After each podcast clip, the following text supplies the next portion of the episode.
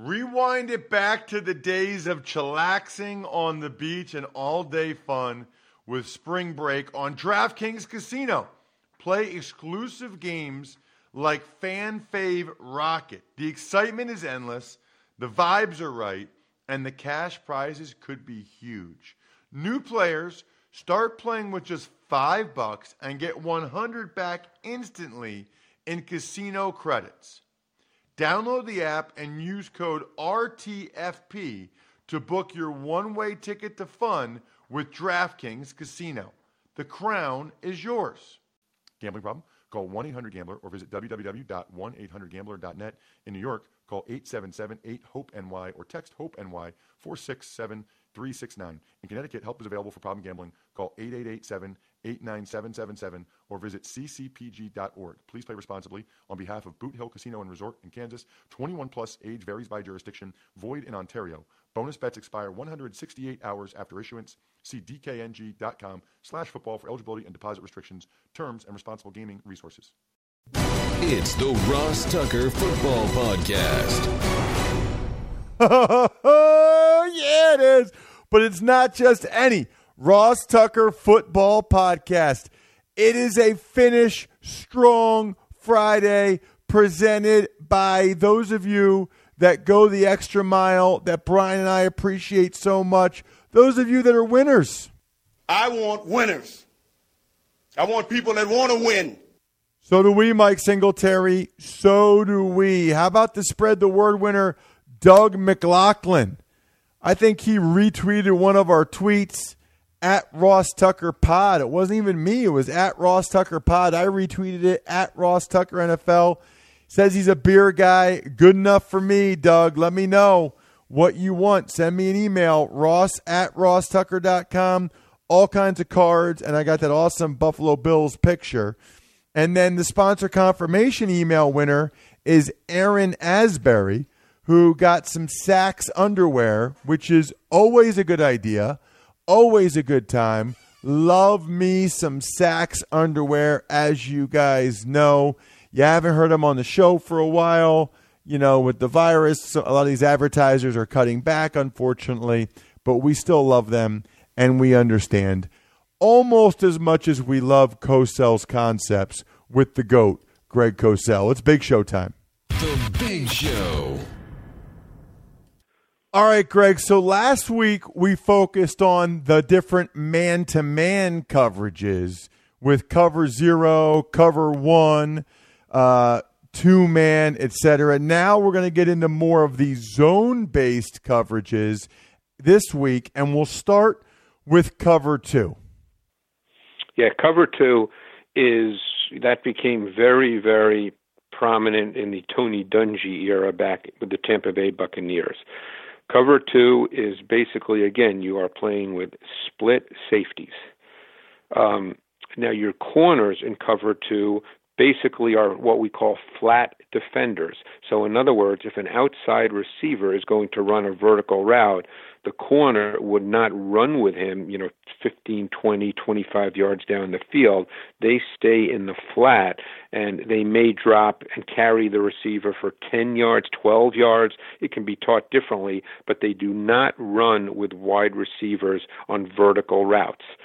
Uh, and then you have your underneath defenders. Now, your underneath defenders are responsible for zone areas, but all these zone coverage, you know, we'll get into more of them, but all these zone coverages have evolved to the point where yes, they're initially responsible for an area, but now they match up to receivers within that area. In other words, they don't just keep eyes on the quarterback, they're much more aware of routes so they can match up and not give easy throws for quarterbacks with receivers just going into an open zone spot. But what we've also seen with cover two, because of course there's two deep defenders, is it's a four man rush.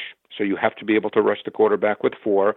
And the part that was added to it back in, in the Tony Dungy era and has continued is what we call Tampa 2, where your your middle linebacker becomes what we call a middle hole defender, and he will drop deep and and run the vertical seam. Uh, the middle vertical seam because one weakness in cover two before teams started doing this was the open middle of the field because the two safeties were split and they are responsible for vertical routes by the outside receivers. So the inside vertical seam became a weakness in cover two. So to combat that, defenses started having a middle hole defender, an underneath defender who would run vertically with any inside seam route. And I, I just to add to that, Greg, t- correct me if I'm wrong, if you think I'm wrong on any of this, but um, weakness would be your only rushing four. So you're really, and you pointed Correct. this out, you really have to have uh, some some pass rushers. You you really have to have Simeon Rice and Warren Sapp and whatever, like the Bucks did. Um, Yep. I think another strength is I almost looked at it when we were playing because there's a lot of guys playing Tampa two, a lot of teams playing Tampa two when I was played. It's almost like a nine man front because the corners are usually such good tacklers and they're such quick force guys on the edge that it's almost Correct. like they had a nine man front against the run. Well, the genesis of Tampa 2 was not as a pass defense. Bud Carson, who became a really well known uh, defensive coordinator in the NFL and one of the best, originated it when he was back in college. I believe it was his, at Georgia Tech, and it was designed as a run defense because you have nine defenders in the run game. It was designed as a run defense to play the option. Uh, so that's how Tampa 2 started, and it became a pass defense. But there are zone voids. There are voids in every zone. In Tampa 2, as I mentioned, one void can be the middle seam, depending on what you do with that middle hole defender. You the you have outside voids, what we call the hole shot, behind the corners and outside of the safeties. And those are difficult throws. Uh, they're timing throws, and normally a receiver would catch it at about 18 to 20 yards. Uh, but there are voids in every zone, and we'll get to more zones, but there's certainly voids in zones. Yep, and uh, that's the one. If you ever heard Jon Gruden call it the turkey hole or whatever, it's, right, it's- right. It's the hole shot, the outside void. Yep. All right, let's get to cover three, Greg. All right, cover three is again, it's another zone coverage. What you have is you have three deep defenders, the two outside corners, and a single high safety, a post safety. They're each responsible for a deep third of the field. Okay, so it, because they're responsible, because the outside corners are responsible for a deep third, you have to have then two underneath outside defenders who are responsible for the short third or the flat. So you have two flat defenders on the outside, and then you have two zone defenders in the middle, what we call the hook to curl defenders. They're responsible for in breaking routes uh, in, in cover three. So you have three deep defenders, you have four underneath defenders, and, and of those four, you have two are who are outside flat defenders and two who are inside hook to curl defenders, and you have um, uh, actually you can have uh, you can have uh, an extra defender underneath, but because with cover three, you can rush five if you choose to, and then it becomes kind of three under, three deep. That became very prevalent in the zone blitz era when it was started, when Dick LeBeau started bringing, uh, making the zone blitz more prevalent. You can you can either go with four under, three deep, or you can go three under, three deep, and rush five if you choose to. But if you don't choose to, you'll rush four. Um, strengths and weaknesses in your mind, Greg. Well, what you try to do with zones like this is you you try to send more players into a zone than can be defended. You often hear the term two through a zone. Like against cover three, you're, all, you'll often see that you'll have, you know, let's say a a post wheel combination. You try to attack an outside corner because now you make an underneath defender have to run with certain routes. You try to get more into a zone than the, there are a number of players in the zone uh, because there's only so many players in a given zone. That's the nature of zone. So you attack by trying to add numbers, you know, very often you'll see Andy Reid's really, really good at this. You'll see them try to overload zones, you know, maybe send four routes to one side of a field. That's very difficult to defend because there's not enough zone defenders. So the basic premise, without getting into the specific nature of route concepts, but flood a three level stretch, very good route against cover three. Um, you know, dagger, which is a, a go and a dig combination, very good route against cover three as well. So you're trying to overload zone uh, zones with, with people. One strength of it, I would say, is it's an eight man front, like because your one safety is in the box because he's an underneath defender Right. a lot of times. So Correct. that's one of the strengths is you have an easy eight man front. Picture Kam Chancellor up there almost as a linebacker, Yeah. as opposed to But um, you know having a guy, you know, Now, Earl Thomas one- deep one- middle of the field. One of the weaknesses of cover three is seam routes, and therefore cover three has beca- has matched up. There's there's now three match because think of it this way: if there's a two by two set, okay, two receivers to each side, and you're going to play pure cover three with no man matchup element. If the two inside receivers run vertical routes, there's only one deep defender. So you've got two vertical inside routes and only one middle deep defender, one post safety. So that becomes a weakness. He can't play both. Okay, and you'll see, you used to see that all the time. So now, what teams do is something called three match. There's all kinds of different names for it. This is very much associated with Nick Saban, three match. So what happens is, is the inside defenders, the inside underneath defenders, will then match up man to man. So they're running with the inside verticals. Because otherwise, like I said, you get two inside verticals against one deep safety, and that's a problem.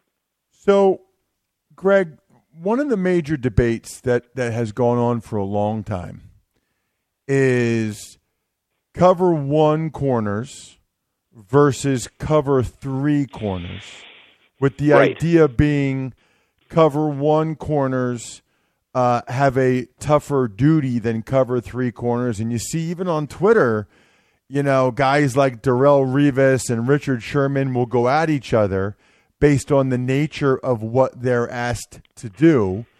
Um, what's your perspective on sort of Well- cover one versus cover three Yeah. corners?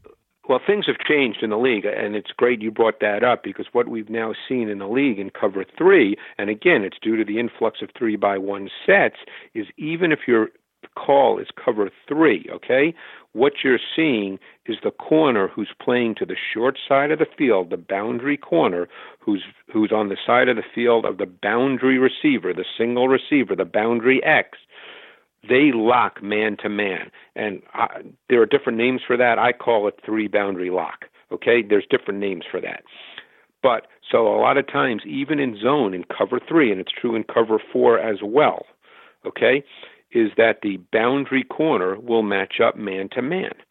Okay, and if you can do that defensively, then you're allowing your safety, your post safety, to be much more of a factor to the trip side of the field, and it becomes, uh, you know, a different kind of coverage in in some respects because that post safety really cheats harder the trip side of the field. Now there are certain routes that can attack that, and they're they're too visual to go into all the details. But you can attack that with vertical type routes from the trip side of the field. But you know, a lot of corners, even in cover three, are now having to match up man to man to the boundary because that's the way teams are playing. Let's get to cover four, Greg. Cover four is just four across. It's quarters. You have two corners, two safeties. It's a split safety coverage. The safeties do not play anywhere near as deep as they do in cover two. Uh, they're closer to the line of scrimmage because they have run responsibilities as well as pass coverage responsibilities. But it's four across. The two safeties, the two corners, each each responsible for a corner, a quarter of the field. But there's far more matchup elements, pure matchup elements to cover four than there are to cover three. So, in simplistic terms, and this is overly simplistic, Greg, but cover three is usually three deep, four underneath, and cover four is four deep, three underneath. You're still rushing four, and Right. so you've got more guys deep, and so there are bigger voids underneath. Yes, theoretically, yes, because there's fewer players. It's a numbers game. If you you, you don't have four underneath defenders, you theor- you have three underneath depen- defenders, depending on the nature of routes. Now, again, you can attack cover four because safeties become matchup players. So if you line up in a two by two set and a team is playing cover four, what happens very often is if your number two receiver, okay, not the outside receiver, but the number two receiver, the slot receiver, if he runs a vertical route, he's going to be picked up man to man by a safety because he's basically running right at the safety. So what you see a lot of to attack cover four is you'll see uh, two receivers to one side. The outside receiver will run vertical because he's going to eat up the outside corner. And then you'll have the slot receiver also run vertical because then you get a slot receiver on a safety. And he's basically screaming at a safety. And as an offense, you really would like that to happen because you feel that a wide receiver is going to beat a safety who's not necessarily at his best matching up man to man on a on a wide receiver. So that's one way teams can attack it is you and keep one other thing in mind. In true cover 4, but teams get away from this now too because this is theoretically a weakness. In true cover 4, corners are playing with what we call outside leverage. So they are playing on the outside of receiver. So if receiver on the outside runs a deep post route, the corner's outside of him.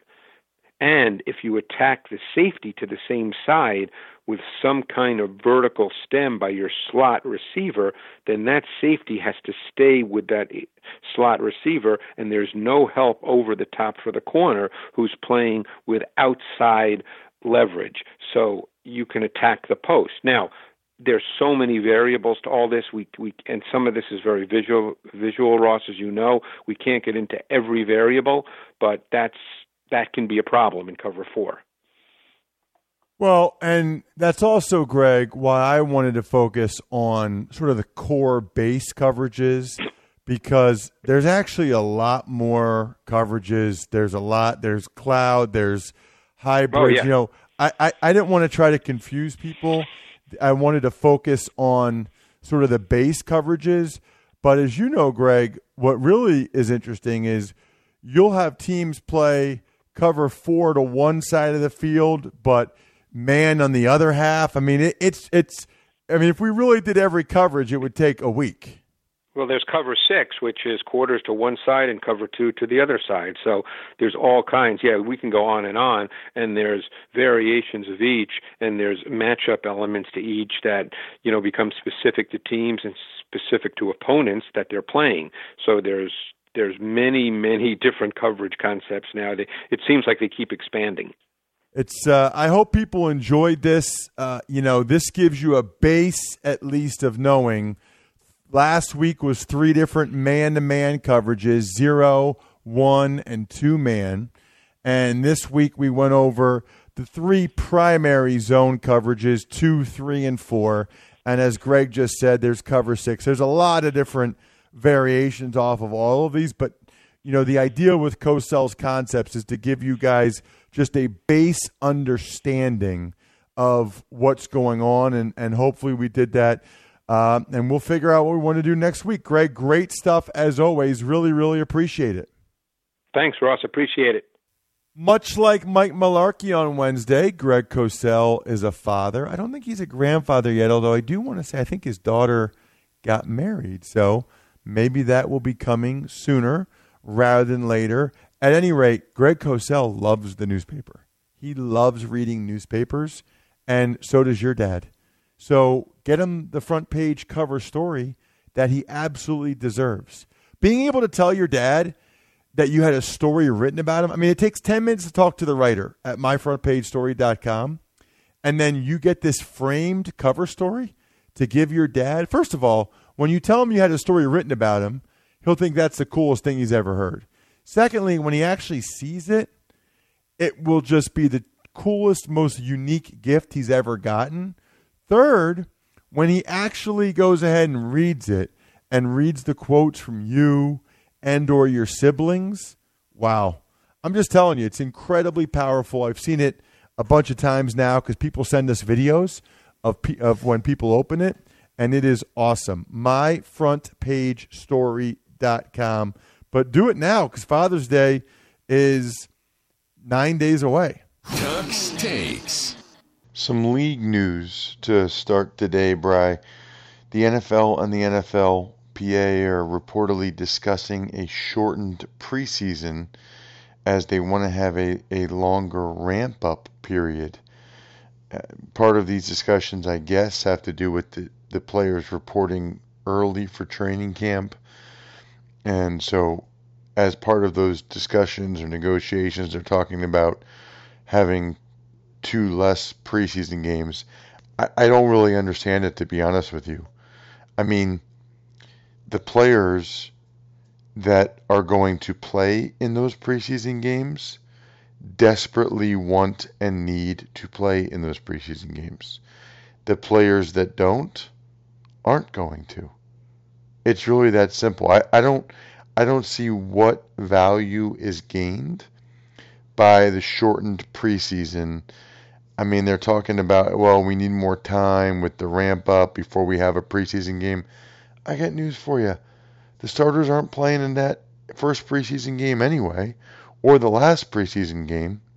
And so all you're doing is limiting opportunities for the bottom 40 guys on the roster. Not a really big fan of that at all. The NFL has committed $250 million over 10 years to combat systemic racism, which I think is awesome. Any money is awesome. Now, I've seen people already come out and say, well, that's really only $800,000 per team per year. And I, that bothers me because it, it goes back to what I've said before, which is the NFL is not perfect. Far, far from it. And I've been critical for a lot of reasons over the years, and you guys know that. But this is the thing that bothers me, and Andrew and I talked about it last week a little bit about even if the, if a team did sign Colin Kaepernick, it would be oh too little, too late. Oh now we see what you're doing.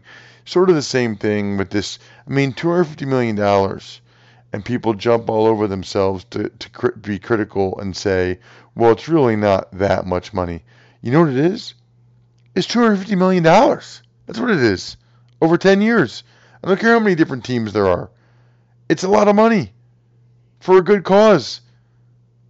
So wh- why not every once in a while just giving some praise where it's due as opposed to seemingly always criticizing everything? Here's what I would say for any of these situations. But if you criticize everything the NFL ever does, then it clouds the judgment for people that want to know what really is poor and what really isn't. This is a nice gesture by them.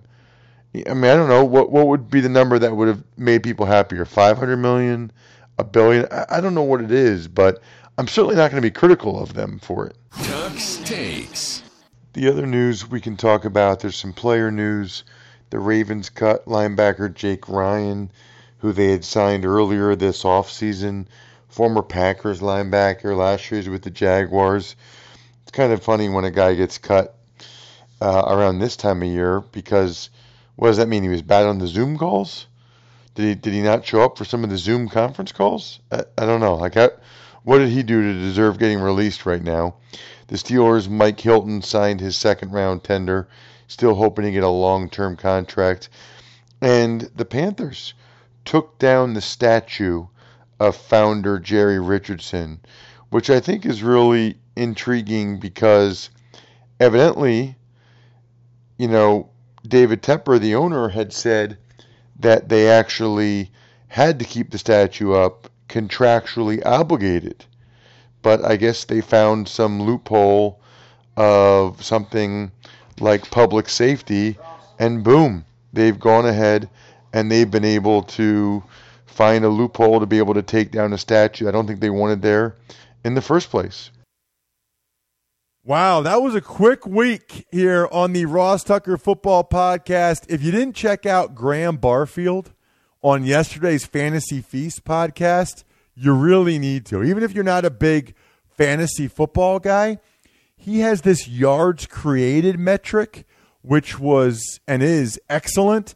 You should listen to yesterday's Fantasy Feast podcast because he talks about all of the rookie running backs entering the NFL this year and how many yards they created per attempt in college. It's really, I mean, he watches every snap of every game to get the metric. I mean, he's got the sickness, he's got the disease. We don't talk about that enough anymore the sickness and the disease, but he's got it. I love people that have it. Make sure you check out Graham Barfield on yesterday's Fantasy Feast podcast when you get a chance. Other than that, shout outs to Pizza Boy Brewing and my guy Justin, dynastyfreaks.com. What an awesome website for those of you that are into Dynasty football. Make sure, Dynasty Fantasy football, make sure you check it out. Other than that, though, I think we're done here. Thanks for listening to the Ross Tucker Football Podcast. Make sure to also subscribe to the Fantasy Feast, Even Money, Business of Sports, and College Draft. All available at Apple Podcasts, rosstucker.com, or wherever podcasts can be found.